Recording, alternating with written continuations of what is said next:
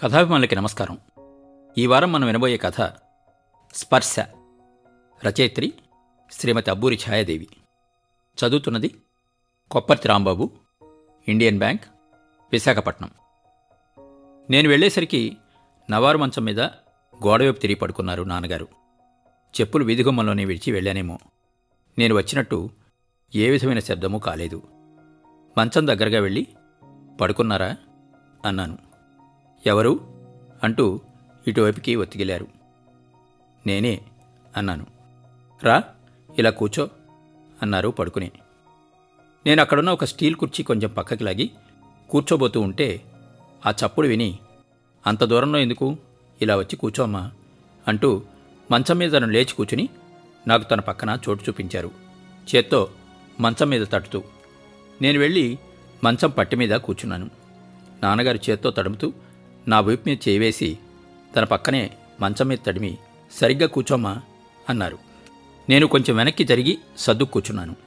ఆయన చేత్తో తడుముతూ నా చెయ్యి అందుకుని తన చేతుల మధ్య పెట్టుకుని నువ్వు వస్తావని రోజు ఎదురు చూస్తున్నాను.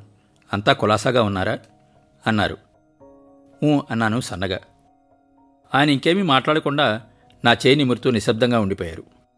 ఇదివరకు ఒకసారి అంటే నేను యుక్త వయసులో ఉన్నప్పుడు నాన్నగారు నేను ఒకే రిక్షాలో వెళ్ళవలసి వచ్చింది. రిక్షా విశాలంగా ఉన్నా కూడా నేను ఒకవైపుకి బాగా ఒదిగి కూర్చున్నాను. సరిగా కూర్చోమ్మా పడిపోతావు? అన్నారు నాన్నగారు. నేను మొహమాట పడుతూ ఒక అంగుళం ఆయన వైపుకి జరిగాను. నాకు అక్షాభ్యాసం అయినప్పటి నుంచి ఆయన నన్ను క్రమశిక్షణ పేరుతోనూ మడి ఆచారం కారణాల వల్లను చూపులతోనే అల్లంత దూరాన్ని నిలబెట్టి మాట్లాడడం అలవాటయ్యి ఆయన దగ్గర చనువు తీసుకునే సాహసం హరించుకుపోయింది. నాన్నగారిని ఏ సమయంలో చూసినా మడికట్టుకున్నట్టుగానే అనిపించేది. నాకు ముడిచూపోవడం అలవాటైపోయింది. అలాంటిది ఈ రిక్షాలో ఆయన అంటిపెట్టుకుని ఎలా కూర్చోగలను?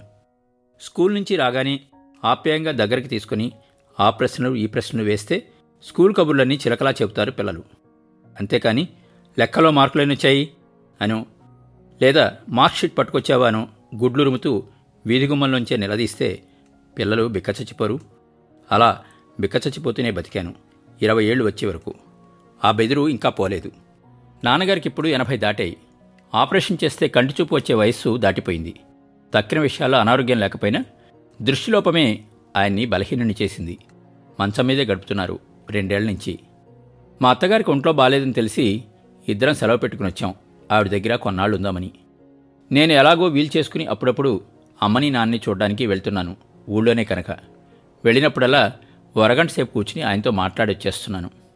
నాన్నగారికి సమీపంగా సన్నిహితంగా కూర్చోవడం అన్నది లీలాగా మిగిలిపోయిన బాల్య స్మృతి ఇప్పుడు ఆయన నా చేతిని తన చేతుల్లోకి తీసుకుని ఆప్యాయంగా స్పృశిస్తుంటే నా చిన్నతనం నుంచి ఆ స్పర్శ కోసం నేను అంతరాంతరాల్లో పొందిన తపనంతా కళ్ళకు కట్టినట్టయి కళ్ళనీళ్ళు తిరిగాయి. మాట్లాడాలి అంటే గొంతు గాద్గతికమైంది.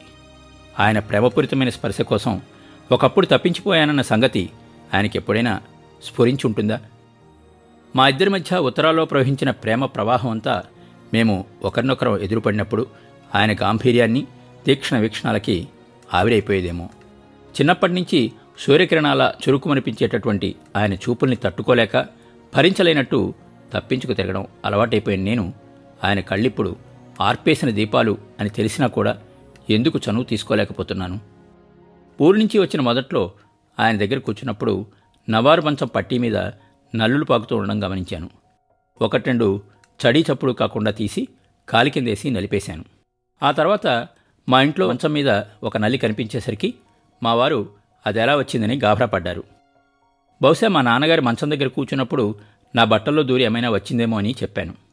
నేను మళ్ళీ నాన్నగారిని చూడడానికి బయలుదేరుతుంటే నాన్నగారి మంచం దగ్గర కూర్చోవద్దని దూరంగా కుర్చీలో కూర్చుని మాట్లాడరమ్మని మా వారు హెచ్చరించారు. నేను కుర్చీని దూరంగా జరిపి కూర్చోబోతూ ఉంటే నాన్నగారు నన్ను తనకి దగ్గరగా కూర్చోమన్నారు. ఎలా కాదన్నాం ఆయనకు అనుకున్నట్టుగా కూర్చుని ఆయన చేతిలో చేయి వేసే వరకు ఆయనకు తృప్తి కలగలేదు.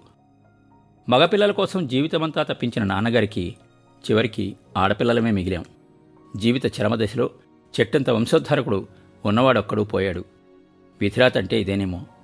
అన్నయ్య పోయినప్పుడు నాన్నగారు ఎదురికి వెళ్ళడానికి ఏదో జంకు ఏదో తప్పు చేసిన భావన వెనక్కి లాగేది. నాన్నగారిని పదవి పట్టుకుని ఏడవద్దు నాన్న మీకు నేనున్నాను అని చెప్పాలనిపించేది. కానీ ఆయన్ని స్పృశించడానికే బెదురు. ఆయన పెంచిన పెంపకం అలాంటిది. నాన్నగారితో కాసేపు కూర్చుని మాట్లాడిన తర్వాత తన చేతి గోళ్ళు కాలి గోళ్ళు కత్తిరించి పెట్టమన్నారు. రోలొచ్చి మధ్యలతో మొరపెట్టుకున్నట్టు అటువంటి పనులు అమ్మకి చెప్పి లాభం లేదు. అన్నయ్యకి చెప్పడానికి వాడు లేడు. వాడి పిల్లలు ఇక్కడ లేరు. వదినికి చెప్పలేక కాదు. నా చేత ఏదో సేవ చేయించుకోవాలి అన్న తపనతో కావచ్చు. నన్నే అడిగారు. అదే మహాభాగ్యం అన్నట్టు మురిసిపోతూ శ్రద్ధగా కత్తిరించాను. నాన్నగారి మనసు బాగుండక కాబోలు నా చేయి నిమురుతూ మీరు ఈ ఊరికి వచ్చేసినా బాగుండును మీ దగ్గరికి వచ్చి ఉండేవాడిని అన్నారు. నేను నిస్సహాయంగా చూశాను. ఆ చూపులు ఆయనకు కనిపించవు. నా మాటలు ఆయనకు స్వాంతన కలిగించేటట్లు లేవు. నాన్నగారు ఇంకేమీ అడగకుండా నిశ్శబ్దంగా నా చేయి నిమురుతూ కూర్చుండిపోయారు ఆ క్షణంలో నాకు ఈ విద్య ఉద్యోగం అన్నీ అలంకారప్రాయంగా తోచాయి. కాసేపు అలాగే కూర్చుని వెళ్ళొస్తానని చెప్పి లేచాను. రిక్షాలో కూర్చుని తిరిగి వస్తూ ఉంటే నాన్నగారి మృదుస్పర్శ నన్ను వెంటాడుతున్నట్టు తోచి నా కన్నుల నిండా నీరు నీడి మార్గమంతా మసగమసగ్గా కనిపించింది.